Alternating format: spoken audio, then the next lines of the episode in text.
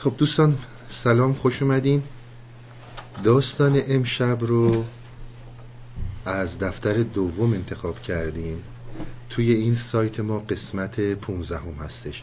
فروختن صوفیان بهیمه مسافر را جهت سما. این داستان یه مبحثیه در رابطه با بحث هایی که در رابطه با مصنوی داشتیم. سلسله بحث های نفس و تقلید و فکر و این چیزا این برمیگرده به بحث تقلید. صوفی در خانقاه از ره رسید مکب خود برد و در آخر کشید. یه صوفی از راه رسید مرکبی رو که سوارش بود برد توی آخر بستش. آبکش داد و علف از دست خیش نه چنان صوفی که ما گفتیم پیش.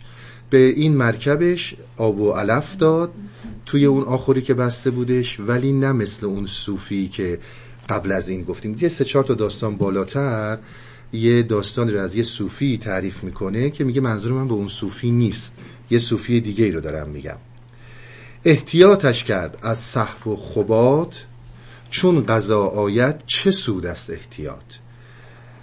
به اصطلاح حواسش به مرکب بود که به فراموشی خبات هم از خبت میاد. اشتباه. به اشتباه نخوره و وقتی که قضا میاد دیگه احتیاط کردن هیچ سودی نداره. من یه نکته رو خدمت بگم تا برسیم به بقیه داستان. اینکه صوفی در خانقاه از راه رسید قبلا ها رسم بر این بوده که صوفی ها در سلکی که بودن یک مرحله از مراقبه رو داشتن که به این می‌گفتن سیر آفاق. و سیر انفس. یعنی اینکه یه صوفی با دست خالی حالا اگه یه مرکبی داشته یه مقدار آب و نونی داشته به هر حال یک به اصطلاح اندوخته اندکی رو با خودش جمع می‌کرده و یک راه های خیلی طولانی رو اینا می‌رفتن. تو بیابون ها می‌رفتن توی جاهای خیلی خطرناک کوه ها چون سفرها مثل الان که نبوده. و این کار رو حتما می‌کردن. البته باید با اجازه پیر میبوده. و تا پیر اجازه نمی‌داده این کار انجام نمی‌دادن. خیلی هم گفتن که این کار رو نکنید چون خیلی خطرناکه. به حیوانات خطرناک برمیخوردن به خب مریضی بوده بی آبی بوده گرسنگی بوده. این کار رو به طور کلی بهش می‌گفتن سیر آفاق و سیر انفس. یعنی حرکت می‌کردن در افقها و در نفسها. انسانهای متفاوت رو می‌دیدن. توی این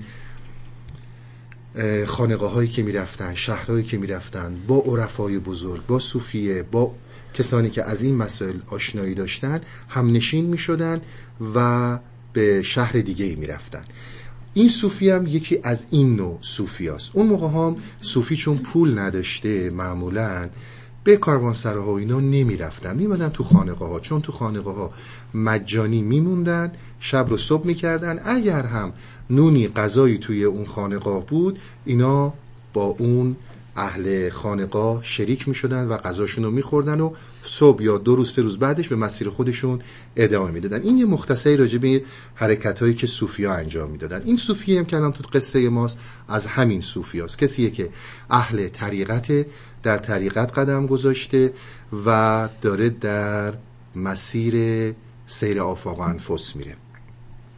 به هر حال صوفیان تقصیر بودند و فقیر.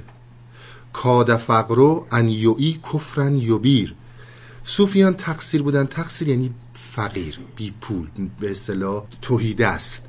به این آدم تقصیر نه معنی گناه. صوفیا کسانی بودند که تنگ دست بودند فقیر بودند و پولی نداشتند این کاد فقر و کفرن یوبیر همون ضرب مسئله که وقتی فقر از یک در میاد تو ایمان میره بیرون. اومدن فقر باعث میشه که کفری یوبیر یوبیر به معنی مهلک ویران. شما اگر شنیده باشین زمین بایر یعنی زمینی که مهلکه استفاده ازش نشده. به اون زمینی که مهلک هست میگن بایر. خلاصه فقر باعث ورود کفری مهلک میشه. ای توانگر که تو سیری هین مخند بر کجی آن فقیر دردمند. کسی که توانگره میگه به آدم توانگر نخند به کسی که گرسنه است. از سر تقصیر آن صوفی رمه خرفروشی در گرفتند آن همه. به خاطر فقری که داشتن صوفیا اومدن و گفتن که خر این تا صوفی تازه وارد رو ببریم بفروشیم. چون در فقر شدیدی بودن مهلکی بودن. که از ضرورت هست مرداری مباه بس فسادی که ضرورت شد صلاح. یک اصل خیلی مهم فقهی در اسلام وجود داره که تمام چیزهایی که در اسلام در فقه اسلام حرام به حساب میان اینها در شرایطی که ضرورت پیش بیاد حلال میشن. مثل مثلا خوردن مرده گوشت مرده حیوان. میگه اگر ضرورت پیش بیاد خوردن گوشت مردار مباه میشه. خیلی چیزایی که در شرایط عادی فساد محسوب میشه در شرایط ضروری کاملا صلاح و مثبت دیده میشه. قبل از اینکه ما وارد رمزگشایی این داستان بشیم یه نکته رو شما دقت کنید. اول داستان داره یه چیزی رو بیان می‌کنه که خیلی از این درست و غلطی هایی رو که ما داریم می‌بینیم در شرایط متفاوت عوض میشن. به این نکته خیلی دقت کنید. این موضوع رو که میاره چون می‌خواد داستان رو توضیح بده در اول داستان به ما می‌خواد نشون بده که شما خیلی چیزها رو بد می‌دونید در شرایط عادی. ولی وقتی شرایطتون عوض میشه همون بدها میشن خوب. شما ببینید شرایطی که انسانها در مثلا قحطی و گرسنگی دارن با شرایطی که در فراوانی و رفاه دارن خیلی متفاوته. در قحطی خیلی چیزها مجازه در صورتی که در حالت فراوانی همونها غیر مجاز به حساب میاد. مثل جنگ و صلح مثل خیلی شرایطی که عوض میشه تمام قوانینی که ما محکم بهش چسبیدیم و غیر قابل رسوخ میدونیمشون در شرایط متفاوت اینها عوض میشن. هم در آن دم آن خرک بفروختند لوت آوردند و شم افروختند. بلافاصله خر این آقا رو بردن فروختند. لوت یعنی قضا قضا آوردن و شمای خانقاه رو روشن کردن. ولوله افتاد اندر خانقه. کمشبان لوت و سما است و شره خلاصه خانقاه خیلی شلوغ شد و همه سر صدایی بلند شد توی خانقاه. گفتن امشب ما غذا داریم سما داریم و شره شره یعنی پرخوری. وقتی که انسان خیلی زیاد می‌خوره شکمش پر میشه به اون میگن شره چند از این صبر و از این سه روزه چند؟ چند از این زنبیل و این دریوزه چند؟ میگه این صوفیایی که توی این خانقاه بودن گفتن چقدر صبر کنیم بر این سه روزه ها سه روزه یک روزه هایی هستش که به این روزه ها روزه وسال میگن. این در اهل تشیع نیست در اهل تسنن هستش. یعنی شما سه روز متواتر بدون اینکه افتار کنید پشت سر هم روزه می‌گیرید. در تاریخ ما زیاد داریم که پیغمبر اسلام این کار رو می‌کرده و پشت سر هم بدون اینکه افتار کنه سه روز روزه می‌گرفته. این هم به اسلام ربطی نداره. در قبل از اسلام در هند در کشورهایی که اهل اینجور مسائل بودن این روزه ها وجود داشته. به هر حال این روزه ها روزه هاییه که روزه های سه روزه بهش میگن. در باز اهل سنت خیلی این متداوله که برای حاجتی که دارن برای نظرهایی که می‌کنن معمولا شبهای دوازدهم سیزدهم و چهاردهم هر ماه رو روزه وسال می‌گیرن و معتکف میشن. به این باور خیلی جدی معتقدن. در تشیع به خاطر فقه شیعه این موضوع نیست و این جزو حرام ها به حساب میاد. ولی در اهل سنت وجود داره. به هر حال اینو گفتم ما چقدر از این روزه های سه روزه بگیریم؟ از این روزه های سه روزه خسته شدیم. از این زنبیل و این دریوزه یعنی گدایی از اینکه هی زنبیل دستمون بگیریم بریم گدایی کنیم یه نونی چیزی بهمون به بدن چقدر دنبال این داستان بریم؟ زنبیل و دریوزم این به این معنی نبوده که اینها گدا بودند یک مراحلی وجود داره در تصوف که حالا تو جلسات گذشته خوب راجبش خیلی صحبت کردیم. انشالله بعد از این هم صحبت می‌کنیم. معمولا پیر به دلایلی که بوده اینها رو میفرستاده بیرون برای گدایی. اینا هم هرچی تو اون کشکولشون تو اون زنبیلشون جمع می‌شده خودشون حق استفاده نداشتن. می آوردن توی خانقاه میریختن توی اون جایی که بوده همه میریختن اونجا. پیر به فراخوری که تشخیص می‌داده بین افراد اینها رو تقسیم می‌کرده. حالا اینا میگن ما از این زنبیل و دریوزه و گدایی خیلی خسته شدیم. ما هم از خلقیم و جان داریم ما. دولت امشب میهمان داریم ما. گفتن که ما هم آدمیم ما هم بنده خداییم بالاخره ما هم دل داریم. امشب خوشبختی دولت یعنی خوشبختی قدرت. مهمون برامون رسیده و می‌خوایم ازش استفاده کنیم. تخم باطل را از آن میکاشتند. کان که آن جان نیست جان پنداشتند. به خاطر این این فکر رو می‌کردن که مال اون بند خدا رو دزدیدن. که فکرشون سر این بود که شکم یک موجود جانداریه و به خاطر این این تخم باطل رو میکاشتن.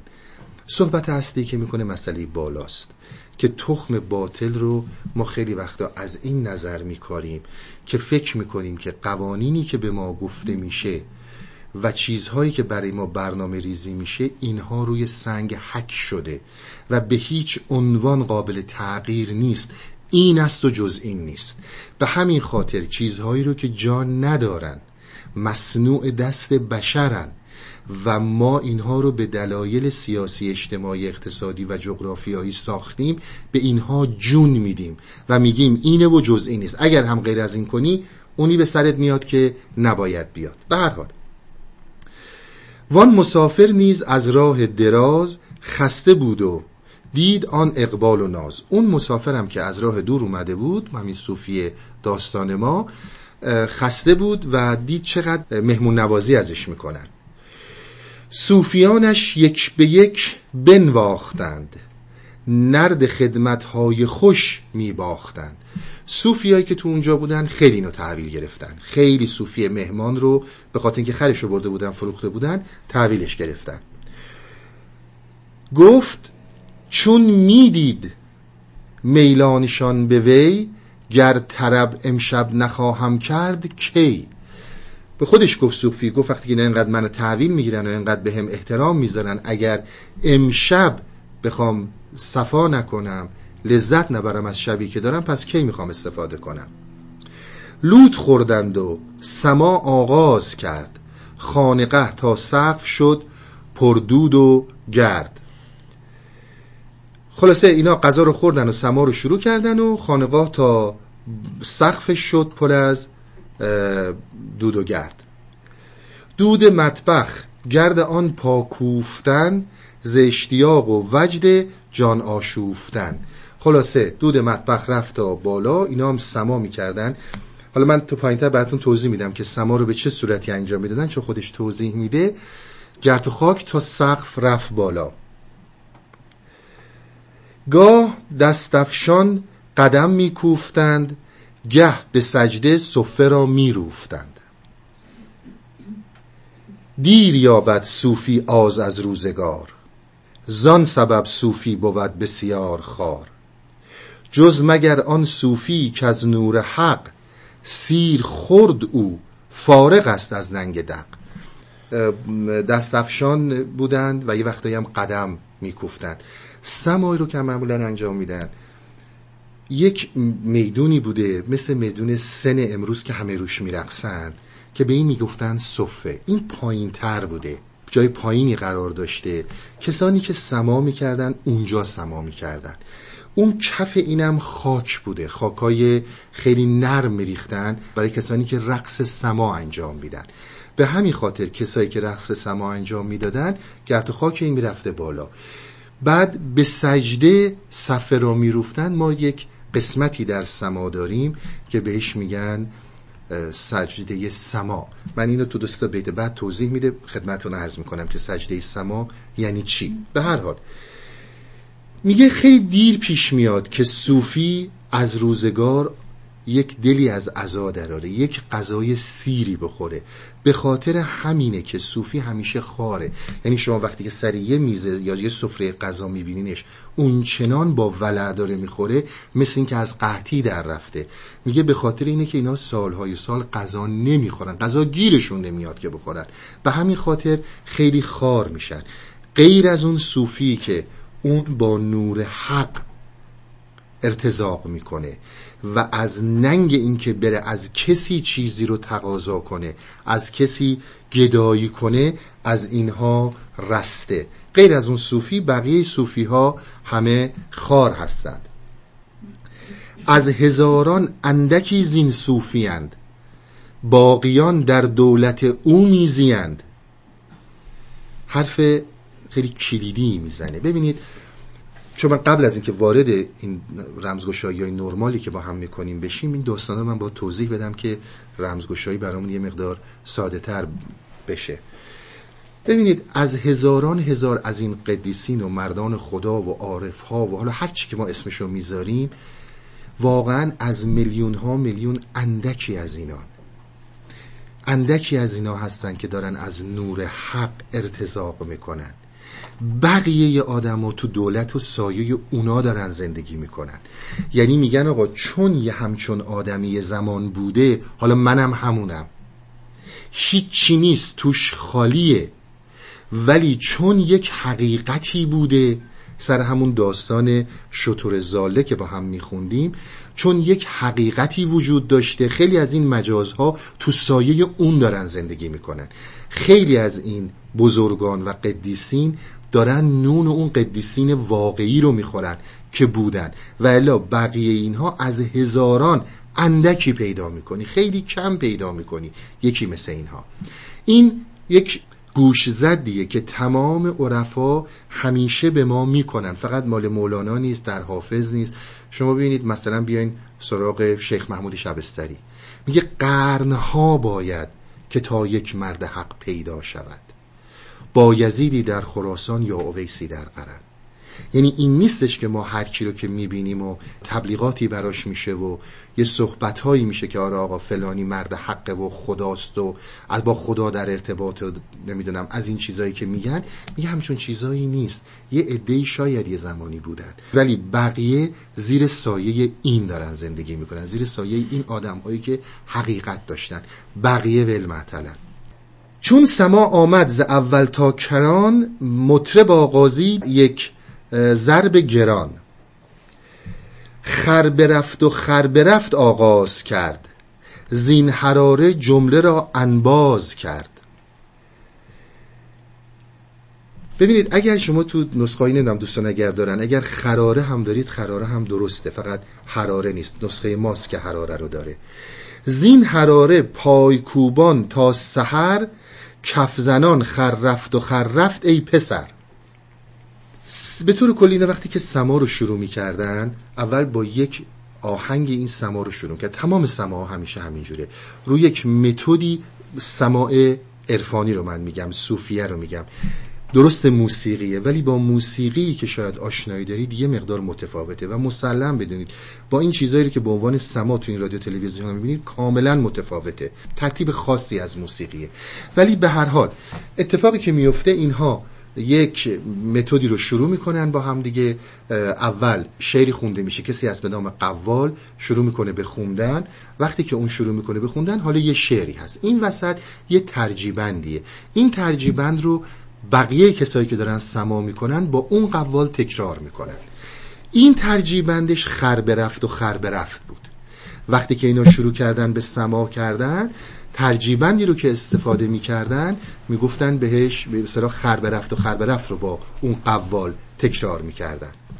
چون سما آمد ز اول تا کران وقتی که سما به آخرش می‌رسه افرادی که توی اون صفه قرار می‌گیرن عملی رو انجام میدن به نام سجده. بعضی هم انجام نمیدن. متفاوتن. چون شکلهای خیلی مختلفی داره. در اون قسمت آخر اونایی که دف زنن. چون از آلات موسیقی سما دف هستش تنبور هست و دف نقش بسیار اساسی رو داره. این چند نفری که دف می‌زنن نوع دف زدنشون میشه ضرب گران سنگین می‌زنن. و با اون سنگین زدن سما در حقیقت به اوج خودش می‌رسه و دیگه آخرای سما هستش. به هر حال. از ره تقلید آن صوفی همین خربرفت آغاز کرد اندر حنین. این صوفی قصه ما هم به خاطر اینکه اینا سما می‌کردن و داشتن می‌گفتن خربرفت از راه تقلید بدون اینکه بفهمه منظور اونا به کدوم خره اون هم خربرفت رو شروع کرد به گفتن اندر حنین در اون سر و صداهایی که وجود داشت. چون گذشت آن نوش و جوش و آن سما روز گشت و جمله گفتند الودا چون که دیگه سماشون تموم شد دیگه شب شده بود روز جمله اون مردم گفتن که خداحافظ ود الودا و رفتن. خانقه خالی شد و صوفی بماند گرد از رخت آن مسافر میفشاند. دیگه خانقاه خالی شد و صوفی ما هم شروع کرد که لباساشو مرتب کردن و خاکا رو روفتن و که حرکت کنه بره. رخت از حجره برون آورد او. تا به خر بنددان همراه جو. اون چیزی رو که روی خر می‌خواست بذاره رخت یعنی همون حالا پالون هر چی که روی خر می‌خواسته بذاره اون آورد بیرون و آماده کرد و گفت که بذاره روی خر و بره به مسیرش ادامه بده. تا رسد در همراهان او میشتافت. رفت در آخر خر خود را نیافت. برای اینکه اینا معمولا دست جمعی با هم حرکت می‌کردن به خاطر اینکه توی راه با هم باشن این می‌خواست زودتر برسه به همراهانی که باهاش هستند. رفت توی آخر دید خرش نیست. گفت آن خادم به آبش برده است زان که خر دوش آب کمتر خورده است. گفتش که خادم اینو برده بر اینکه آب بخوره به خاطر اینکه شاید خر دیشب آب کمتر خورده. خادم آمد گفت صوفی خر کجاست؟ گفت خادم ریش بین جنگی بخواست. خلاصه خادم اومد و صوفی گفتش که خر من کجاست؟ خادم بهش گفتش که ریش بین. ریش بین یعنی این که به قول خودمون زکی کدوم خر؟ به خاطر همین صحبت یه جنگی یه دعوایی بلند شد. گفت من خر را به تو بسپردم. من تو را بر خر موکل کردم. گفت من خر رو به تو سپردم و تو موکل خر بودی. صوفی ما به آقای خادم گفت. از تو خواهم آنچه من دادم به تو. بازده آنچه فرستادم به تو. اون چی که من به اصطلاح به تو دادم اون چی که سپردم اون رو به من برگردون. بحث با توجیه کن حجت میار. آنچه من بسپردمت واپس سپار. گفت برای من دلیل علکی نیار. به من بگو که سر خر من چه بلایی اومده. دلیل و برهان برام نیار. گفت پیغمبر که دستت هرچه برد بایدش در عاقبت واپس سپرد. گفت پیغمبر مگه نگفته که هر چی رو که می‌گیری آخر سر باید پس بدی؟ یعنی بذاری تو دنیا و بری. داره بهش به طور ضمنی میگه که دزدیدن خر من کار خوبی نیست که تو کردی. بالاخره تو هم از این دنیا میری. ورنه ای از سرکشی راضی بدین نک من و تو خانه قاضی دین. اگر راضی نیستی به این صحبت هایی که من دارم می‌کنم اعتراض داری ببریم خونه قاضی من دست شکایت کنم. گفت من مغلوب بودم صوفیان حمله آوردند و بودم بیم جان. گفتش که خادم گفتش که من در حالتی بودم که نمی‌تونستم نظری بدم. صوفیا حمله آورده بودن و اگه می‌خواستم جلوشونو بگیرم که خرتو نبرن از جونم میترسیدم که یه بلایی سرم نیارم حالا خادم داره به صوفی میگه تو جگربندی میان گربکان اندر اندازی و جویی زان نشان جگربند یه دسته جگر و دل و قلوه و این چیزهایی که مال گوسفند یا گاو بوده به اون گفتن جگربند میگه توی جگربند یا انداختی توی به اصطلاح پیش گربه ها الان اومدی و دوباره از اون نشون می‌خوای. در میان صد گرسنه گرده ای پیش صد سگ گربه پژمرده ای گفتش که پیش صد تا گرسنه یه گرده گرده یعنی یه یه قرص نون انداختی. پیش صد سگ گربه پژمرده. پیش صد تا سگ یه گربه پژمرده انداختی. مگه میشه از این دوباره نشون بتونی پس بگیری؟ حالا صوفی به خادم جواب میده. گفت گیرم که از تو ظلمن بستدند. قاصد خون من مسکین شدن. گفت حالا فرض کنیم که به زور از تو گرفتن و قصد جون من بدبخت رو تو نیایی و نگویی مرمرا که خرت را می‌برند ای بینوا. گفت توی خادم نباید بیا به من بگی که خرتو دارن می‌برن. ای آدم بدبخت حالا گیرم که زور به زور از تو گرفتن. تو که می‌تونستی به من بگی که؟ تا خر از هر که بود من واخرم ورنه توضیعی کنند ایشان زرم. گفت می‌تونستم خر هر کی داره می‌بره خر ازش بگیرم. یا اینکه بگم آقا پولی بهم بدین پول خر رو توضیح کنین بهم بهم برگردونین صد تدارک بود چون حاضر بودند. این زمان هر یک به اقلیمی شدند. گفت صد تا شرایط مهیا بود. می‌تونستم یقه یکی رو بگیرم قاضی برم یه کاری بکنم. الان یقه کیو بگیرم؟ هر کی رفته سمت سرزمین خودش. من چرا گیرم؟ چرا قاضی برم؟ این قضا خود از تو آمد بر سرم. گفت این بدبختی رو تو سر من آوردی. چون نیایی و نگویی قریب پیش آمد این چنین ظلمی مهیب. گفت چطور دلت میاد که به یه آدم غریبی که مثل من تو این شهر نیومدی بگی که همچون بدبختی داره سرت میاد؟ در نظر بگیرید ارزش خر ارزش اسب و شطور در اون زمان ها خیلی زیاد بوده. خیلی مسئله حیاتی بوده. حالا خادم داره جواب میده. گفت والله آمدم. من بارها تا تو را واقف کنم زین کارها. گفت به خدا قسم من بارها اومدم که بهت بگم چه خبره. تو همی گفتی که خر رفت ای پسر از همه گویندگان با ذوقتر. گفت تو خودت از همه با ذوقتر داشتی می‌گفتی خر برفت. باز میگشتم که او خود واقف است. زین قضا راضی است مردی عارف است. گفت برمیگشتم دو مرتبه می‌گفتم که آقا این خب خودش می‌دونه چه خبره دیگه. شاید خودش خواسته خرش رو ببرن بفروشه. به این موضوع عارفه. یعنی به این موضوع شناخت داره که خرش رو بردن بفروشن. گفت آن را جمله می‌گفتند خش. مرمرا هم ذوق آمد گفتنش. صوفی گفت چون همه با حالت خوشی و سرخوشی اینو می‌گفتن منم جوگیر شدم دلخوش شدم و این موضوع رو با اینا تکرار کردم. مرمرا تقلیدشان برباد داد که دو صد لعنت بر آن تقلید باد. خاصه تقلید چنین بی حاصلان خشم ابراهیم با بر آفلان. تا اینجا داستان تموم میشه. میگه که کار من بدبختی که سرم اومد به خاطر مسئله تقلیده و چون من تقلید کردم از صحبت که اینا می‌کردن این بدبختی سر من اومد. علل خصوص تقلیدی که از این آدم های بی حاصل میشه. ببینید اصل داستان که این می‌خواد مسئله رو مطرح کنه مسئله خودباختگی صوفی و خودباختگی انسان به طور کلی در مقابل اجتماع و اجتماع هستش. کارهایی رو که ما انجام میدیم بدون اینکه بدونیم معنی این کارها چیه بدونیم که بدونیم چی داریم میگیم.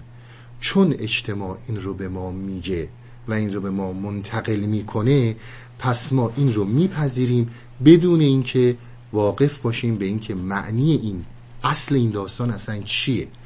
من یه چیزی رو تو پرانتز بگم که دیگه بعد از این هر صحبتی رو می‌کنم بدونید منظور ما سر چیه.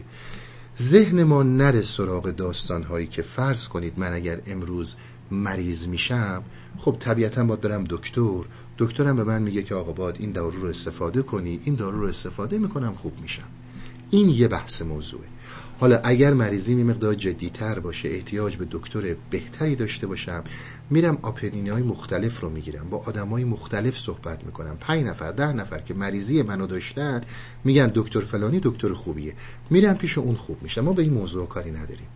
ما ابدا منظور سر این موضوعات نیست. ما موضوعی رو که در عرفان راجبش صحبت می‌کنیم موضوعات مشخصیه. تبعیت هایی که ما می‌کنیم از چیزهایی که مفهومش رو نمی‌فهمیم.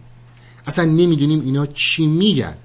ولی چون جامعه گفته و میگه هست ما دنبالش میریم. ببینید یکی از بهترین مثال هایی رو که خود مولانا هم در چندین و چند جا می‌زنه یکی از مثال ها خیلی ساده بحث همین خداست. ما در یک جامعه ای به دنیا اومدیم مثلا که این جامعه باورمند به خداست. ولی شما اگر از تک تک افراد بپرسید که آقا این خدایی که تو میگی کیه می‌دونی چیه؟ اگه تونست حتی یه توضیح کوچیک راجع به این خدا بده. اگه فهمید این خدا چیه؟ یه چیزی رو گفتن. بعدم بهش گفتن که آقا تو نمی‌تونی این موضوع رو بفهمی تو باید این موضوع رو قبول کنی. خیلی خوب. اینم قبول می‌کنی. و تا آخر عمرش نمی‌فهمه خدا چیه. حالا یه تصوری از خدا داره مثل پدرش مثل پادشاه مثل کسانی که دارن حکومت می‌کنن. و خیال می‌کنه اونم یه آدم قدرتمندیه مثل همه اینا. از یه چیزای خوشش میاد از یه چیزای بدش میاد. یه چیزای عصبانیش می‌کنه یه چیزای ناراحتش می‌کنه. و یاد می‌گیره خیلی جاها کارهای بدی کرده خدا عصبانی شده. یه جاهایی هم که پانیشش کرده بهش جواب داده. یه جاهایی هم کارهای خوب کرده این خدا از اون خوشش اومده. ولی آیا کسی رو داریم که خودش از خدایی حرف بزنه که دیده و از خدایی حرف بزنه که تجربه کرده؟ اون چیزیه که تجربه خود فرده خر برفت و خر برفته علکی نمیگه. نمیگه خر برفت و خر برفت. داره صحبتی می‌کنه که به عمقش رسیده تجربهش کرده. خیلی از این مسائلی رو که ما در رابطه با مسائل اجتماعی داریم مسائلی رو که جامعه به ما القا می‌کنه مسئله فقط تقلیده. ما نمی‌دونیم داریم چی میگیم. فقط یه چیزی رو تکرار می‌کنیم. حالا این موضوع برمیگرده به مسائل مثلا خدا رو من مثال زدم. بیاین تو مسائل ایدئولوژی ها بیاین تو مسائل تاریخ بیاین تو مسائل افراد. هیچ فرقی نمی‌کنه. در اجتماع ما ما همیشه یه عده رو جامعه به دلایلی که داره به ما معرفی می‌کنه که اینها مثلا قدیسن. اینها مثلا کسانی هستن که با خدا در تماسن حالا اگر شخصا و حضورا هم بری با اینا صحبت کنی شاید هم چه ادعایی نمی‌کنن. ولی به هر حال جامعه این رو به ما اینجوری معرفی می‌کنه و میگه اینها کسانی هستن که با خدا در تماسن اینها برای ما میشن قدیس. و ما بدون اینکه از واقعیت داستان خبردار باشیم میگیم آقای فلانی مثلا دارم میگم با خدا هر روز صحبت می‌کنه. چه دلیلی داری تو اینو میگه؟ همه میگن. همه دارن اینو میگن. یه مثالی رو می‌زنن که این مثال شاید جالب باشه. من چون یکی دو مرتبه زمانی که خودم دانشجو بودم این کارا رو توی کلاس با ما می‌کردن که چیز جالبیه. ببینید خیلی از این استادا این کارا رو می‌کردن برای اینکه متوجه این موضوع تقلید بشیم. این میومد سر کلاس یه دونه مثلا شیشه عطر رو توش آب میریخت.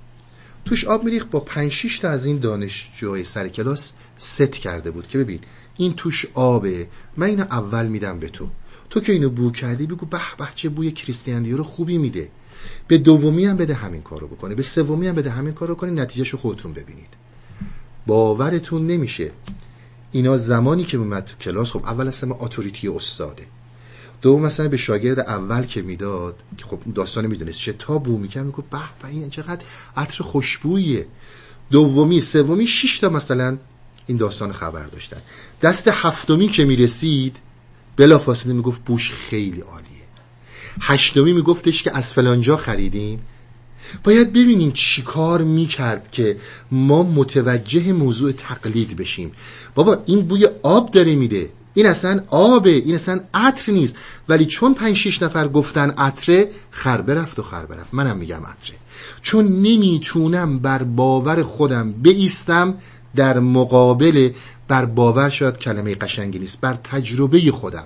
چون باور برمیگرده مسائل عقیدتی. ما در عرفان عقیده نداریم ما در عرفان تجربه داریم. برمیگردم به اینکه آقا من آیا به تجربه خود داری پشت می‌کنی؟ این آبه. بوی عطر نمیده. چون دیگران گفتن بوی عطر میده بوی عطر میده. حکایت ما خودباختگی خودمون در مقابل اجماع هست در مقابل جمعیت هست.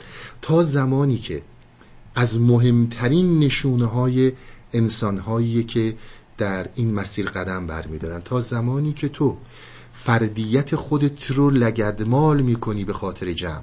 با تجربیات خودت رو. چیزی که داری به عیان می‌بینی و می‌دونی چیه بهش پشت می‌کنی به خاطر اینکه دیگران دارن میگن این نیست. روی این حساب میری جلو نمی‌تونی مرد صوفی باشی. در اینجا نوشته مرمر را تقلیدشان برباد داد. در نسخه های دیگه شما دارید که کار خلق را تقلیدشان برباد داد. مشکل اصلی ما اینه که هی هم میگیم آقا من چرا در مسائل درونی قدم از قدم نمی‌تونم بردارم. چرا من به هیچ جا نمی‌رسم؟ بابا جان تو در اسارت القاعات اجتماع هستی. تو داری چیزهایی رو ستایش و پرستش می‌کنی که اصلا ازش خبر نداری که درسته یا غلطه. این بحث تقلید یک یعنی یکی که شاید از محورهای اصلیه که در عرفان مورد صحبته که تو باید این حق رو به خودت بدی. که خیلی چیزها رو حقیقتا زیر سوال ببری که آیا واقعا همچون چیزی هست یا نیست.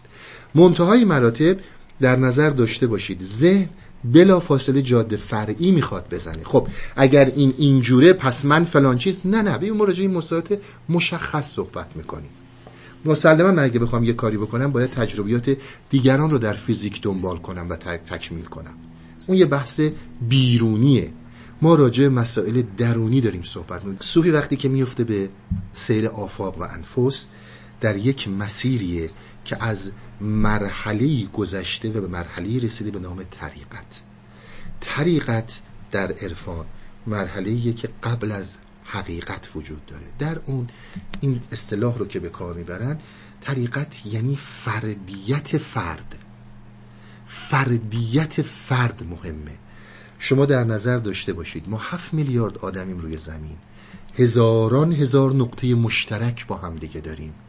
ولی در هر کدوم از ما چیزی وجود داره به نام فردیت. من با تمام اشتراکاتی که با بشریت دارم چیزی دارم به نام فردیت که متعلق به منه. مال منه و فقط متعلق به منه. هیچ کس دیگه اون فردیت من رو نداره. طریقت زمانیه که شما برای کشف و شکوفا شدن فردیت قدم برمیداری. تو اون نمی‌تونی تقلید کنی. در اون نمی‌تونی تقلید داشته باشی. خودش پایینتر توضیح میده که یک جاهایی روی حساب کتابه. شما اگر همینجا میرین دکتر این دکتر بالاخره از یک سیستم دولتی تایید شده. یک پروانه ای داره یک license ی داره.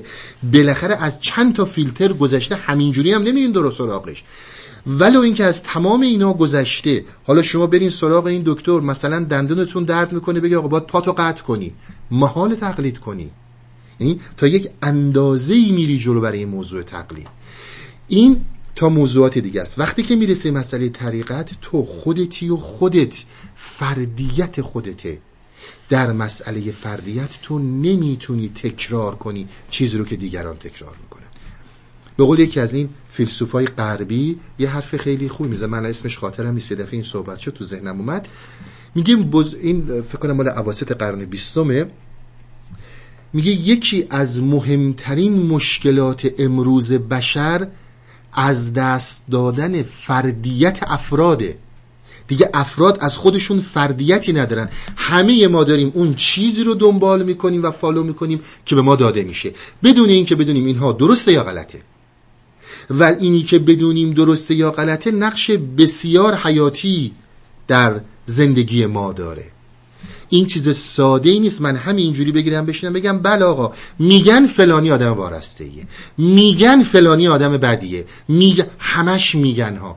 به قول اون داستان معروفی که همه حتما شنیدین یه جمعی یه جایی داشتن با هم صحبت می‌کردن میخندیدن. یا آقایم اون دور وایساده بود صدای اینا رو نمیشنید.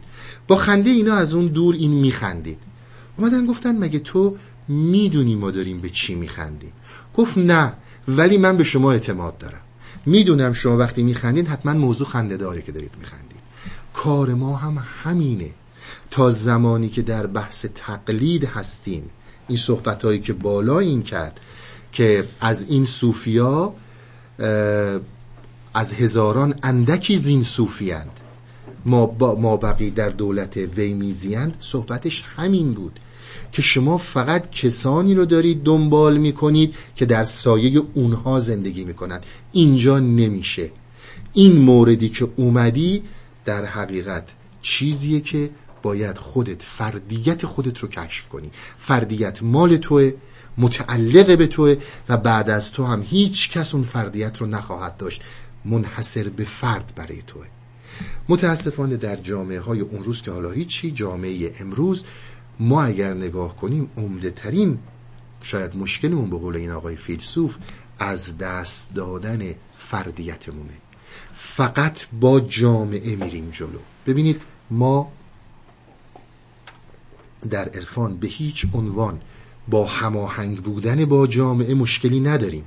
هماهنگ بودن با جامعه با تقلید خیلی فرق می‌کنه. دقت کنید. هماهنگ بودن با جامعه با تقلید خیلی فرق می‌کنه. شما وارد یک کشوری میشید. این کشور مجبوری به این کشور برید. این کشور میگه آقا اگر شما زن هستید باید پوشیده باشید. باید هجاب داشته باشید. شما پوشیده و با هجاب میرید جلو. این هماهنگ بودن با قانون اون جامعه است. ولی این بدین معنی نیستش که شما دارید اینو تقلید می‌کنید و باور صد درصد شماست. شما مجبورید با جامعه هماهنگ باشید. ولی هماهنگ بودن با جامعه با تقلید کورکورانه ای که ما داریم می‌کنیم و حرفایی رو می‌زنیم که اساسا به صحت و سقمش اطلاعی نداریم خیلی متفاوته. و همین این باعث میشه که لطمات خیلی زیادی بخوریم که تو این چندین چند جلسه هایی که صحبت می‌کردیم راجع به این موضوعات زیاد صحبت کردیم. بحث اصلی این داستان صوفی روی موضوع خودباختگی فرد و از دست دادن فردیت در مقابل اجماع هستش. از دست دادن فردیت خودش با روند اجتماعی. خاصه تقلید چنین بی حاصلان خشم ابراهیم با بر آفلان به خصوص به خصوص تقلید از همچون آدم هایی که تو سایه اونها دارن زندگی می‌کنن. و چون یه چیزی حالا یا بوده یا نبوده یا هرچی یه چیزی رو درست کردن برای ما دارن حسابی ازمون سواری می‌گیرن. خود اینا خیلی بی حاصلن فقط و فقط چون تو نمی‌دونی داری چی میگی خر برفت و خر برفت خیال می‌کنی که اینها عظمت دارن و بزرگن. خشم ابراهیم با بر آفلان در قرآن آیه هستش که حضرت ابراهیم وقتی که به ستاره نگاه کرد گفتش که این خدای منه. وقتی که افول کرد گفتش که من افول کنندگان رو دوست ندارم. همینطور با ما همینطور با خورشید. این اشاره به اون داره. آفلان یعنی کسانی که غروب می‌کنن خشم حضرت ابراهیم بر کسانی که مثلا غروب کننده هستن یعنی ابراهیم دنبال کسانی که غروب کننده بودند نرفت. عکس ذوق آن جماعت می‌زدی. عکس ذوق آن جماعت می‌زدی. ویندلم زان عکس ذوقی می‌شدی. یعنی در حقیقت وقتی که این جماعت داشتن سما می‌کردن و خر به رفت می‌گفتن عکس سماع اینها اون تصویر اینها به دل من افتاد و من در اثر این کاری که اینها می‌کردن ذوقی شدم به قول خودمون جوگیر شدم. جوگیر شدم و شروع کردم با اینا هماهنگ جلو رفتن. عکس چندان باید از یاران خش که شوی از بحر بی عکس آبکش شما تا زمانی احتیاج به این داستان ها داری؟ احتیاج به این داری که با مصنوی صحبت کنی احتیاج داری که با یاران خش با یارانش خوب باشی. که هنوز به اون مرحله دریافت فردیت خودت نرسیدی.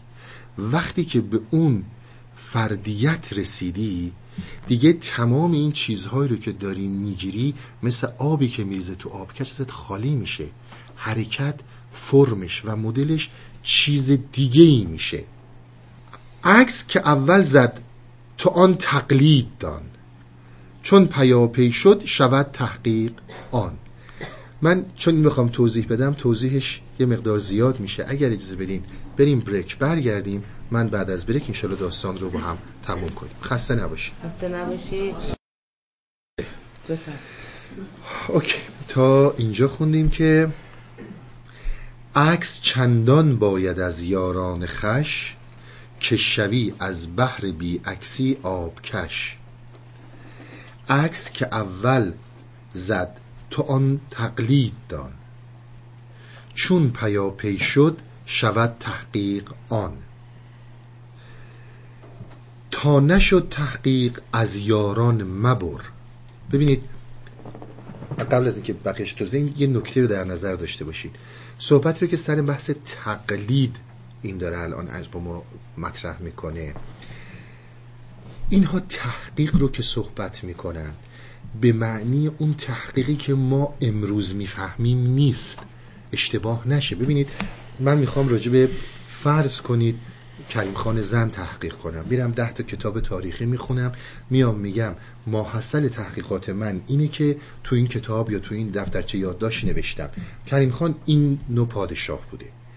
این تحقیقیه که ما می‌فهمیم. به عنوان یه فیزیکدان شیمیدان میرم توی آزمایشگاه مطالعات زیادی دارم.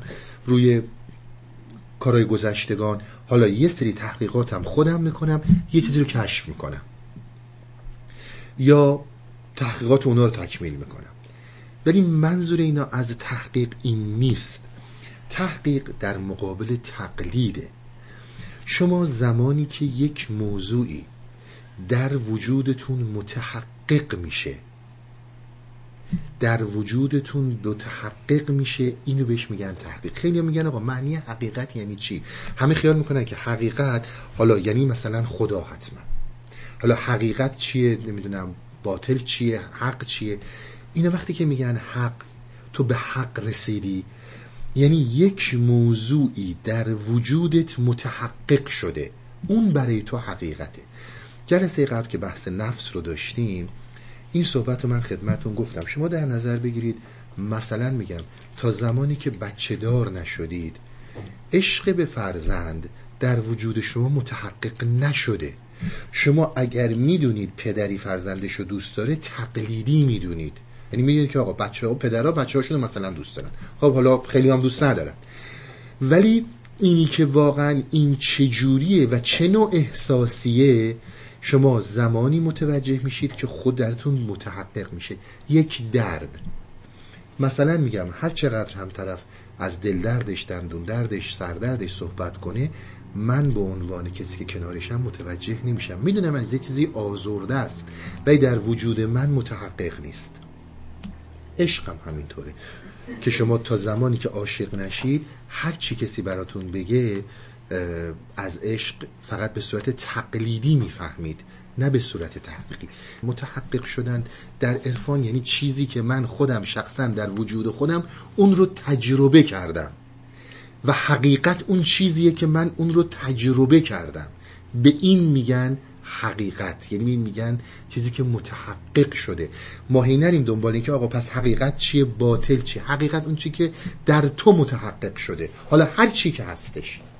اینی هم که داستان منصور حلاج رو حتما شنیدید که خب اون بلاها رو سرش می آوردن غیر از جنبه های سیاسی که در اون زمان داشت و به خاطر مسائل سیاسی رو کشتن تا مسائل عرفانی حرفی که می‌زد می‌گفت انا الحق.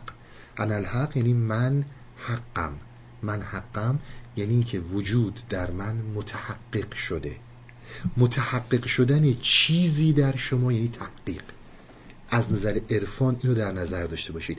تقلید زمانیه که شما دارید از روی کتاب صحبت می‌کنید.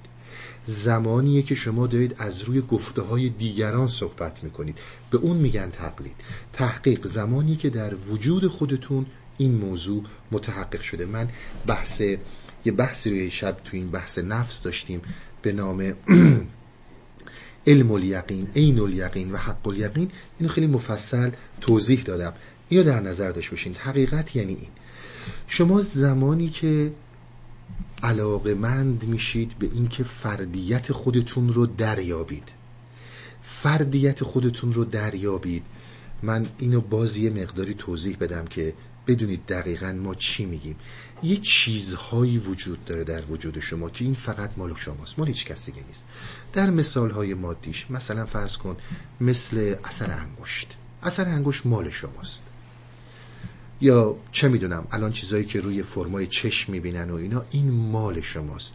درست همه انسان ها انگشت دارن ولی اثر انگشت ما با همدیگه متفاوته. در اینکه هممون انگشت داریم دلیل بر نیستش که اثر انگشتمون هم یکیه. ما هر کدوممون چیزی داریم که در درون خودمون مال ماست. حالا شما در نظر بگیرید. من ممکنه که فرزندانم فرزندان فرزندانم همینجور الی آخر هیچ کدوم اونی نیستن که من هستم. من هم اون چیزی نیستم که اونا هستن. و ما اون چیزی رو که در عرفان در قسمت طریقت عرفان نه اون قسمتی که به حقیقت میپیونده در طریقت دنبالشیم. دریافت کردن و فهمیدن فردیت فرد برای خودش به صورت تحقیقی که در وجودش متحققه چیزی رو که می به صلاح داره میگه می‌دونه داره چی میگه. شما زمانی که میشینید پای مثلا صحبت های مصنوی شعرهای حافظ رو می‌خونید عطار رو می‌خونید هرچی یا صحبت های عرفانی میشنوید یک ذوقی در دلتون ایجاد میشه. ذوقی میشید. میگید که من هم می‌خوام یه همچون چیزی رو دنبال کنم. از این افکار عرفانی بدم نمیاد. می‌خوام دنبال اینها برم. تا زمانی که این رو شما میگید این تقلیده. این عکسیه که از اون گفته های مثلا مصنوی یا حافظ یا یک صوفی در دل شما منعکس شده. شما در این شرایط این مسئله فردیت رو نمی‌تونید کشف کنید. قطعا نمی‌تونید کشف کنید. چون چیزی نیستش که شما از کسی بتونید بگیرید. شما دارید میرید در یک سفر درونی که در درون خودتون چیزی رو کشف کنید. من به عنوان یک دوست به عنوان یک رفیق مولانا مثلا میگم به عنوان خب مصنوی رو به طور کلی تصوف به عنوان پیر می‌گیرن. خیلی کسایی که اهل دو دکون بازار نیستن. و این دکون بازارهای فرقه های مختلف صوفیه رو که می‌بینید ندارن پیر اینها مصنویه. چون مصنوی تمام مسائلی رو که یک پیر می‌تونه به شما بگه در خودش آورده و گفته. یعنی واقعا به عنوان یک مراد به عنوان یک پیر که راهنما باشه من به این سفر درونی خود مصنویه. شما تا زمانی که این داستان ها رو میشنوید در تا زمانی که این احساسات درتون تبلور پیدا می‌کنه در حقیقت جنبه های تقلیدی داره. زمانی که متحقق شد درت زمانی که در متحقق شد درت اون زمان با این زمان متفاوته. عکس که اول زد تا آن تقلید داد. اینی که من بهتون گفتم. چون پیاپی شد شود تحقیقان. زمانی که شما این علاقه مندی رو پیدا می‌کنید این حالت رو دارید که دنبال این عرفان برید این الان تقلیده. مثل یک تخمی میمونه که کاشته شده و خیلی راحت به وسیله آفت ها به وسیله بادها نمی‌دونم هوا سرد بودن هوا از بین میره. هنوز این رشد و شکوفایی نداره.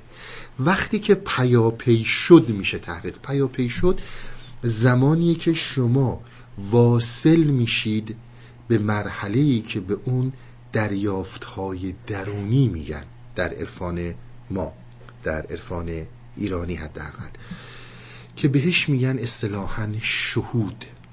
شما زمانی که به شهود رسیدید این که میگه چون پیاپی شد شود تحقیق آن. زمانی که به شهود رسیدید شهود چیزیه که شما رو از تقلید آورده توی تحقیق. دیگه شما تو تحقیقید نه تو تقلید اصطلاحی که خود مولانا به کار می‌بره. البته فقط مال مولانا نیست ولی مولانا بسیار به کار برده. شما در حافظ هم می‌بینید ولی به مراتب کمتر از مولانا این موضوع رو. تا زمانی که شما در مرحله تقلید هستید عکس که اول زد تو آن تقلید دان. زمانی که شما دارید قدم می‌ذارید یک حالتهایی براتون پیش میاد که در اون حالتها شما در یک آن مسیر دیدگاهتون برای لحظه عوض میشه. شما دریافت درونی دارید. از بعد زمان خارج میشید. مسئله اصلیه که مولانا میگه. شاید برای خیلی ها پیش اومده باشه. من حالا بعضی ها رو می‌دونم بعضی رو نمی‌دونم. شما از بعد زمان خارج میشید. برای یک لحظه از بود زمان خارج میشید. وقتی که این شد در مراقبه ها پیش میاد کسانی که با مراقبه آشنایی دارن. من بازم اینو شاید قبلا هم تکرار کردم. بازم میگم معمولا مدیتیشن رو معنی می‌کنن به مراقبه. من نمیگم این غلطه نمی‌خوام اظهار نظر کنم راجبش. اما می‌تونم همینقدر بگم که مراقبه بسیار وسیع تر از مدیتیشن فرم های متفاوتی داره که با مدیتیشن هایی که معرفی میشه خیلی متفاوت. حالا کاری به اونش ندارم. شما در یک لحظه زمان رو بایپس می‌کنید. در حالتی که خود مولانا به کار می‌بره اصطلاحاتی به صورت موازی با زمان حرکت می‌کنید. به صورت منقطع با زمان حرکت نمی‌کنید. این زمانی که شما هنوز مقلدید. به این حالت میگن حال.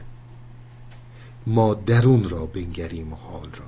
یعنی من مولانا که اینجا دارم صحبت می‌کنم برای شما درون رو می‌بینم. نی برون را بنگریم و قال را. نه اینکه سر و وضع یارو چجوریه دارای چند تا مدرک دانشگاهیه چقدر پول داره چه مقامی داره چقدر سواد داره اینا اینجا به درد ما نمی‌خوره. ما اینو نگاه می‌کنیم که چقدر چند بار طرف تونسته این کراس رو انجام بده. به این میگن حال. پس تا اینجا که عکس, عکس که اول زد تا آن تقلید داد این اسمش حاله. و این حال زمانی که پیش میاد شروع تحقیقه. چون پیاپی شد شود تحقیق. شما از این مرحله حال برای این بایپس کردن به یک زمانی می‌رسید که مدام این حرکت می‌کنه. شما می‌تونید در به اصطلاح موازات زمان حرکت کنید. وقتی که در موازی زمان حرکت می‌کنید چون اینا رو من اگه بخوام توضیح بدم اصلا از بحث تقلید میایم بیرون. چون این خودش اینو گفته من مجبورم اینا رو توضیح بدم. وقتی این براتون پیاپی میشه پیاپی شدن این در حقیقت چیزی که بهش میگن مقام. اصطلاحات مولاناست. اصطلاحاتیه که خب در عرفای دیگه هم می‌بینید. علل خصوص جاهایی که در حافظ می‌خورید. به بحث حال و بحث مقام منظورش به همین دوتا حالتهایی که در خیلی جا حال جای دیگه هم فقط منظورش شاید مقام دنیویه ولی خیلی جاها اصطلاحیه که در فلس در صوفیه ما و عرفان ما وجود داره. اینکه انسان چجوری می‌تونه زمان رو بایپس کنه و اینکه انسان چجوری می‌تونه در موازات حرکت کنه اونم بازی بحثیه که خب امروز شاید خیلی از دوستانی که تحصیلات علم فیزیک دارن می‌دونن این موضوعات یعنی چی ولی در هر صورت صحبتش خیلی وسیعه. این که میگه وقتی پیاپی شد منظورش اینه. وقتی هم که شما داره ذوق اول درت ایجاد میشه اون ذوق اول حاله. تو یه دفعه یه چیزی رو دیدی یک دایمنشنی رو یک بعدی رو کشف کردی که برای یک لحظه بود. ولی اون لحظه برات خیلی معنی داشت. و سرم ازش در نمیاری چیه. نمی‌فهمی چیه. در اینجا مواظب باش از یاران مبری. در این شرایط وقتی که پیش میاد کسانی که یارن نه این متقلبین. ببین کسانی که بر اساس تقلید اون صحبت هایی که سر نفس کردیم اینا رو در نظر داشته باشید. نه روز صحبت کسایی که تقلیدی سی بهت گفتن کسانی که می‌شناسی به معنی واقعی شناخت که برات حاصل شده. کسی که این شناخت رو افراد نداره. و دنبال افراد میفته. به بهانه اینکه آقا این آقا دو میلیون نفر پیرو داره با تک تک که نمی‌تونه بیاد بشینه این آقا بی خود دو میلیون پیرو داره. این آقا اگر بخواد دستگیری کنه دستگیری خیلی معذرت می‌خوام. ببخشید این اصطلاح رو به کار برم. گله گوسفند که نیستن که. این آدمن. به این صورت نیست. باز در جاهای دیگه مصنوی می‌بینید که مستقیما صحبت می‌کنه که اول مسئله ای رو که با کسی که می‌خوای انتخاب کنی داشته باشی به عنوان یارت به عنوان کسی که به هر حال می‌خواد ازت دستگیری کنه باش هشت را نشت داشته باشی. مبادا از راه دور دنبالش بری. آی فلانجا تاییدش کردن آی فلانی گفته. اون موقع دیگه اشتباهات اشتباهات خورده پای عرفان نظر پای صوفیه نظر که صوفیه دارن اینو میگن. صوفیه هیچ موقع همچون حرفی نمی‌زنن. هیچ وقت هم نزدن. که من یه نفر رو که نمی‌شناسم در فلانجا چون به من گفتن این آدم چیزی دنبالش راه این مشکل خودته. به هر حال پس تا زمانی که شما در حال هستید این حالتی که شما هنوز مقلدید. وقتی که این حال تبدیل شد به مقام یعنی زمانیه که پیاپیه. وقتی پیاپی شد اون زمان می‌تونی دیگه خودت مستقلا این سفر درونی رو انجام بدی. البته در نظر داشته باشید حالا مسائل مراقبه هست خب در مولوی و مولویه. روش های مولویه. شما مسئله سما رو کم نگیرید. سما خیلی مهمه. و باز چون من این صحبت رو می‌کنم باز هم تکرار می‌کنم سما چیزی نیست که در این تلویزیون ها یا در جاهایی که حتی الان توی قونی شما میرید می‌بینید از این دکون بازارا زیاد درست کردن. که یه عده جمع میشن میگن آقا این سمای مولوی است پول بیاین بالا. به این صورت نیست. با سما خیلی کارها میشه کرد که حالا ایشالا باشه تا به موقعش با همدیگه راجبش صحبت کنیم. بعد از این چیزایی که این صحبت کرد شما زمانی که هنوز در حالت تقلیدید هنوز این عکس به اصطلاح دل اون افراد یاران خوشه که به دل شما خورده. یار خوش یعنی همین مصنوی. یار خوش یعنی همین صحبت ها و داستان هایی که این داره براتون برای همه ما میگه. در حقیقت ما رو جلوی خودمون گرفته که بیا خودت رو ببین. ببین کی هستی. گله نکن از کسی. هر اشکالی هست از خودته. به خاطر اشتباهاتی که یا وادارت کرده جامعه انجام بدی و یا خودت کورکورانه تقلید کردی. وقتی در این مرحله حال هستی در مرحله قدم های اولیه هستی چند تا آفت مهم وجود داره. خیلی دقت کنید. من فکر نمی کنم اینی که غربی ها متاسفانه نه ایرانی ها لقب شاهکار بینظیر بشری به این دادن واقعا گذافه گفتن. ببینید چجور مسائل رو گفت. واقعا این حرف گذاف نیست. واقعا برای کسانی که تشنه هستن مهمترین راهنماست. چجور قشنگ توضیح داد که آقا یه آفتی در تو وجود داره به نام تقلید مواظب باش جوگیر نشی به اصطلاح تسلیم نشی در مقابل اجماع. تجربه خودت رو فراراه خودت قرار بدی و هر چیزی رو که میگن علکی قبول نکن. همه این صحبت ها رو کرد رسید به اینکه خیلی از این صوفیا کلاشن که متاسفانه اکثریت قاط... شاید قاطعشون به این صورت هستن. گفتش که اینا آدمای بی حاصلی سراغ اینا به هیچ عنوان نرید. ولی من مولوی الان دارم چند تا آفت رو در این مرحله که هستی برات بیان می‌کنم. صحبتی رو که می‌کنه صاف خواهی چشم و عقل و سمع را بردران تو پرده های تمع را. میگه تو می‌خوای که چشمت عقلت گوشت اون گوش درونیت اون چشم درونیت باز بشه اینا صاف بشه. از این به اصطلاح حالت مهی که داره از این حالتی که درست تشخیص نمیدی می‌خوای بیای بیرون پرده طمع رو بذار کنار. حالا طمع یعنی چی؟ توضیح میده. زان که آن تقلید صوفی از طمع عقل او بربست از نور و لمع. لمع یعنی روشنایی. ببین این صوفی که اومد توی این خانقاه طمع کرد دیگه. دید از راه دور اومده مسافر گشنش هم هست. همه دارن می‌زنن و میرقصن و غذا و لوت خیلی خوبی آوردن. خیلی هم دارن اینو تحویل می‌گیرن.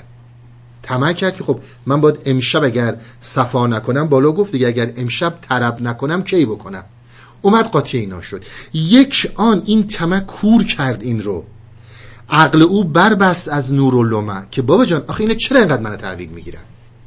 من مسافر غریبی که الان اومدم رسیدم اینجا علتی که اینا انقدر دارن دور من میچرخن و اقبال و ناز به روی من باز کردن برای چی این کار کردن؟ اون چیزی که باعث شد این صوفی اینجور کلا سرش بره بحث این بود که طمع کرد. تو من کسی هم دیگه. به هر حال آدمای خوبی هن. حالا که نونه هستش جای گرمیه. بذار منم برم توی طرب و شادی. باعث شد که خرش مرکبش از دستش بیاد بیرون. مرکب جسم رو مرکب زندگی رو که ما روش هستیم به همین راحتی به خاطر طمعهایی که می‌کنیم از زیر پامون می‌کشن بیرون. طمع لوت و طمع آن ذوق و سما مانع آمد عقل او راز اطلاع. دقت می‌کنی؟ خیلی واضح داره میگه وقتی طمع کردی مقصر تویی. مقصر کسی دیگه ای نیست. چرا طمع کردی؟ چرا یک آن از خودت نپرسیدی من غریبی که اومدم اینجا هستم من نمی‌شناسن چرا من تحویل می‌گیرن؟ آقا رو چه حساب این اتفاق داره میفته به خاطر همینه که شما در نظر داشته باشید. اولین صحبتی رو که می‌کنه اینه که وقتی که در مسئله تقلید هستی. می‌خوای قدم برداری برای تحقیق طمع به چیزی نکن. طمع به این نکن که من فردا میشم فلان پیغمبر. طمع به این نکن من فردا میشم فلان قدیس. تو اونی میشی که باید بشی. اونی میشی که هستی. نه بیشتر اگر به فعلیت برسه فردیتت نه کمتر از اون میشی و نه بیشتر از اون میشی. و در نظر داشته باش که چقدر زیباست خودت خودت باشی. اصلا دلیل نداره تو مولانا باشی. اصلا دلیل نداره تو کسی دیگه ای باشی. چقدر خوبه تو خودت خودتی و چقدر خوبه که مولانا تو نیست و چقدر خوبه که تو مولانا نیستی. طمع به کسی نکن. طمع به چیزی نکن. خودت زیباترین درون رو داری. اون معصومیت درونت که بدون آلایش به این آلایندگی ها و پا آلودگی های جامعه بیرونه از هر چیز زیباتره. طمع نکن من اومدم بشم مولوی. طمع نکن من اومدم بشم شمس تبریزی. من اونی هستم که هستم. و به اونی که هستم خیلی خوشحالم. وقتی که به فعلیت برسه نه به این نفسی که صحبتشو می‌کردیم جلسات گذشته. گر طمع در آینه برخواستی در نفاق آن آینه چون ماستی. گر ترازو را طمع بودی به مال راست کی گفتی ترازو وصف حال؟ شما نکته دوم رو داره بیان می‌کنی. یکی اینکه شما طمع به یه چیزی می‌کنید یک مسئله دیگه ای که داره اینه که شما وقتی که فرض بکنید آینه بذار من این توضیح براتون بدم. این مسئله مسئله طمعه. این بحث الان میبندی می‌ذاریم کنار. مسئله دومی که هست شما در نظر داشته باشید مسئله حب و بغزه عامل بدبختی انسان عشقه. حالا جاهای دیگه من چون اینا رو توضیح دادم دیگه توضیح نمیدم که عمده ترین بدبختی انسان عشقه. عشق فراموش نکنید. عشق از عمده ترین عامل های فساد. البته عشقی که مولانا صحبت می‌کنه ما صحبت نمی‌کنیم. چون مراتب عشق رو توضیح دادم که از نظر اینا عشق چه مراتبی داره و اینا. دوست داشتن. شما در نظر بگیرید من یه آینه جلومه. این آینه به من علاقه داره. منو دوست داره. فرض کنید آینه دوست داشتن می‌فهمه. وقتی من میرم جلوش قیافه واقعی منو که نشون نمیده. من رو از اون چیزی که زی... هستم زیباتر نشون میده. برعکس آینه از من بدش بیاد. وقتی که از من بدش میاد در حقیقت من رو اون طوری نشون میده که زشترم. چون از من بدش میاد. اگر آینه بخواد حب و بغض رو بفهمه پس در نتیجه نمی‌تونه صورت واقعی من منعکس کنه. توی انسان چرا در اسارت این حب و بغض ها در اسارت این عشق هایی که در درونت داره فوران می‌زنه به عنوان هیجان میای و خاصیت بازتاب دهندگی تو از دست میدی. چون حب دارم پس درسته. چون دوست دارم پس این اینجوریه که هست. چون بدم میاد پس این اینجوریه که هست. شما ببینید تمام آدم هایی که عمرهایی رو از دست دادن عمده ترین ریشه هاشو ببینید حب بیجا بوده. عشق بیجا. ببینید من خیلی بیشتر فکر کنم رجعت داده بشه به صحبت هایی که کردیم سر داستان عشق. یه موقع سو تفاهم نشه با عشقی که مولانا بیان می‌کنه. چیزهایی که در ببین ما چیزی به عنوان پدیده عشق رو ابدا نمی‌شناسیم. این چیزی که داره صحبت می‌کنه عشق یک پدیده درونیه یک خاصیت معنویه وقت در اسارت ذهن و فکر به هیچ عنوان در نمیاد. کسی می‌تونه ادعا کنه از نظر معنوی از نظر مولوی عشق رو درک کرده که این درش متحقق شده. از عالم تقلید وارد شده به عالم تحقیق. ما به دوست داشتن فرزند به دوست داشتن نمی‌دونم برادر به اینها در اینجا نمیگیم عشق. اینا عشق معنی متفاوتی داره. در هر صورت شما وقتی که طمع می‌کنید به یه چیزی وقتی که حب دارید به یه چیزی و یا بغض دارید به یه چیزی نمی‌تونید اون رو اونجوری بفهمید که هست. دوست داشتن مانع میشه برای شما در دریافت حقیقت. این آفت دومیه که وجود داره. شما وقتی که دوست دارید حب دارید و یا بغض دارید حب و بغض باعث میشه که شما نتونید تشخیص صحیح بدید. یه زمانی یه صحبت یه شعری رو داره توی همون داستان معاویه. حدیثی رو از پیغمبر میاره که حب و کل اشیا یومی که یسم. دوست داشتن اشیا کورت می‌کنه و کرت می‌کنه. به این موضوع خیلی دقت کنید. که نفس و کل سودا جنت لا تختسم نفس سیاه خودت این علاقه و عشقی که تو توش کولی و عشق میپنداریش باعث شد که تو حقیقت رو نبینی. یا نفرتی که داشتی باعث شد تو حقیقت رو نبینی. چرا دیگری رو داری تختعه می‌کنی و سرزنش می‌کنی؟ دنبال مقصر میگردی. تویی که مقصری. مثال دومش رو از ترازو میاره. میگه شما ببینید اگر فرض کنید دو کیلو سه کیلو آهن بریزن رو ترازو. مثلا هزار دلار اسکناس هم بذارن یه جای دیگه ترازو چون علاقه ای نداره حبی نداره به پول و حبی نداره به آهن نمیاد بگه چون هزار دلار ارزشش بیشتره پس هزار دلار رو سنگین کنم. اونی رو سنگین تر می‌کنه که واقعا سنگینه. چون این حب و بغض درش وجود نداره. به هر حال. تا اینجا ما رسیدیم به اینکه آفتهایی رو این بیان کرد که این آفتها آفتهاییه که به ما می‌خوره. حب و بغض بزرگترین دشمن ماست. دیدید ما جاهایی که فرض کنید خیلی انسانهایی که حالا به هر حال به خاطر دوست داشتن برادر اولاد هر چیزی چقدر راحت حقایق رو نابود می‌کنن. این حب و بغض ها رو در نظر داشته این دشمن های جدی شما. فکر نکنید دوست داشتن آقا چون من یعنی همه رو با دوست داشت و آقا هر کی هم هر کاری می‌کنه بکنه چون مثلا برادر منه بچه منه من که نمی‌تونم از بچم بگذرم. این نیست. ما در اینجا واسه همینه که عرفان کار بسیار مشکلیه.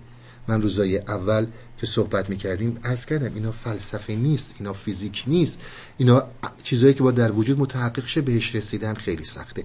این شد دو تا آفت که تا اینجا بیان کرد. حالا آفت سومی رو که دارید یعنی اگر شما اینها رو واقعا در زندگی عملیتون تجربه کنید و عمل کنید بهش از این ها از این حب و ها دست بردارید سومین آفتی رو که داره بیان می‌کنه. هر نبی گفت با قوم از صفا من نخواهم مزد پیغام از شما. من دلیلم حق شما را مشتری. داد حق دلالیم هر دو سری. یه آیه در قرآن هست. اگر ذهنم درست یاروی کنه فکر کنم سوره حالا اسم سورتشون درست نمی‌دونم بماند. میگه که شما چرا با پیغمبر مخالفت می‌کنید. این که از شما مزدی نمی‌خواد مزدش با منه. اشاره به اون می‌کنه که من دلیلم حق شما را مشتری. این که از شما مزدی نمی‌خواد. ببینید مسئله سومی رو که داره مطرح می‌کنه مسئله اینه که اگر به اون یار که می‌خواد یارت باشه می‌خواد اوسات باشه می‌خواد دستگیرت باشه دقت کن. ببین چی ازت می‌خواد. خیلی مهمه. فکر نکنین پول می‌خوان فقط. خیلی امروز روز پیچیده تر شده این مسائل. پول فقط یه قسمتیشه. هر نبی هر کسی که اومد گفت آقا من دخوام دستتو بگیرم بیا دستتو بده من من می‌برم میرسونمت. ببین دنبال چیه؟ اون کسی به دردت می‌خوره تو این راه که واقعا روی بینظری اومده جلو. یعنی به دلیل اینکه باید بهت کمک می‌کرده اونم وظیفه‌ای که هستی روش گذاشته وظیفه اجتماعی نیست. اینا رو دقت کنید. این داستان هایی که ما درست می‌کنیم برای خودمون من به عنوان یک انسان باید بیام دست تو رو بگیرم به اقیانوس وجود خودت هستی خودت برسونم اینجا کار نمی‌کنه. اون مال جامعه است. در جامعه است که من یک سری وظایف اجتماعی دارم. در اینجا زمانی میام بهت کمک می‌کنم که این وظیفه رو هستی به گردن من گذاشته. و من حسابم با هستیه. نه حساب من با شما باشه. حالا پول اعتبارم میره بالا. ببینید آقا من ده هزار نفر پیرو دارم. تو بیس هزار نفر داری من میکنمش پنجاه هزار تا که از تو جلوتر بزنم. ببینید در مسائل علل خصوص دکاندارای دینی شما این چیزها رو خیلی زیاد می‌بینید. دیگه سریح تر از این نمی‌تونه صحبت کنه. خیلی علنی داره میگه بهتون. اونایی که دنبال اینن که بیان و هی دنبال روس خوشون درست کنن و حالا هزار جور استفاده های مادی و غیر از مادی استفاده های دیگه ای دارن. اینا همه خط بطلان من مولوی در مصنوی اینا رو به توضیح دادم. خود دانی حواست باشه. باز دوباره فردانش میگونه آقای فلانی رو میگن که اون خیلی باسواده. آقا جون آقای فلانی که میگن باسواده اصلا تو کتابشو خوندی؟ این آقای فلانی که میگن با خدا صحبت می‌کنه رفتی ببینیش؟ برو ببینش و باش تجربه کن. این دو سه تا از آفتهای مهمی رو بود که مطرح کرد. حالا یه داستانی رو خیلی کوتاه میاره. چیست مزد کار من دیدار یار؟ گرچه خود بوبکر بخشد چل هزار. یه داستانی هستش که وقتی ابوبکر به اسلام گروید صاحب چهل هزار دینار پول بود. خیلی پول زیادی بوده. شاید من فکر کنم به پول امروز اگه نگیم میلیارد دلار شاید 500 600 میلیون دلار امروز میارزیده این پولا. این رو همه رو در راه اسلام خرج کرد. ولی میگه پیغمبر اسلام صحبتش این نبود که این پولا رو برای خودش خرج کنه برای به اصطلاح اسلام خرج کرد که حالا این ازش رد میشیم. چل هزار اون نباشد مزد من. یعنی پیغمبر برای چل هزار دینار پول ابوبکر دین رو نیاورد. کی بود شبه شبه در عدن؟ یه سنگی هست. که این سنگ سنگ چیزیه؟ یه سنگ خیلی زیباییه که در یمن وجود داره. میگن اصل این سنگ که به مراتب زیباتر از اینه این در بهشت وجود داره. اینی که اینجاست شبیه اونه. میگه وقتی تو رفتی تو خود عدن رفتی تو خود بهشت در حقیقت به اصل همون اون سنگ می‌رسی. اینی که تو اینجا داری به عنوان سنگ یمنی این در زمینه در بهشت تو به اصل اون سنگ می‌رسی. یک حکایت گویمت بشنو بهوش تا بدانی که طمع شد بندگوش هر که را باشد طمع الکن شود. با طمع کی چشم و دل روشن شود؟ همین صحبتایی که من عرض می‌کردم خدمتتون این در پایین توضیح داره میده که ببین دنبال اینه تمرش رو دنبال پول نگیرید. تمر رو دنبال مقام نگیرید. نه یا اینکه بخوای بشی مولوی بخوای بشی شمس تو اونی میشی که خودت هستی. حالا پیش چشم او خیال جاه و زر همچنان باشد که موی اندر بسر در اول دفتر دوم در اول دفتر. میگه مگه گناه آدم چی بود؟ آدمی که از بهش رونده شد. به خاطر یه خطا بود که از بهش رونده شد. این خدا چرا انقدر سختگیره که به خاطر یک خطا آدم رو از بهشت روند؟ بعد خودش یه نتیجه می‌گیره. میگه خطای آدم مثل یک مو بود. خیلی باریک بود. یعنی خیلی بیارزش بود. ولی این مو در چشم آدم در اومد. مهم این بود. این خطا جایی انجام شد که نباید می‌شد. میگن wrong time wrong place اون موضوع بود. جایی شد که نباید می‌شد. میگه یک مو چیه؟ ولی وقتی که این مو از تو چشم در بیاد در حقیقت کورت می‌کنه.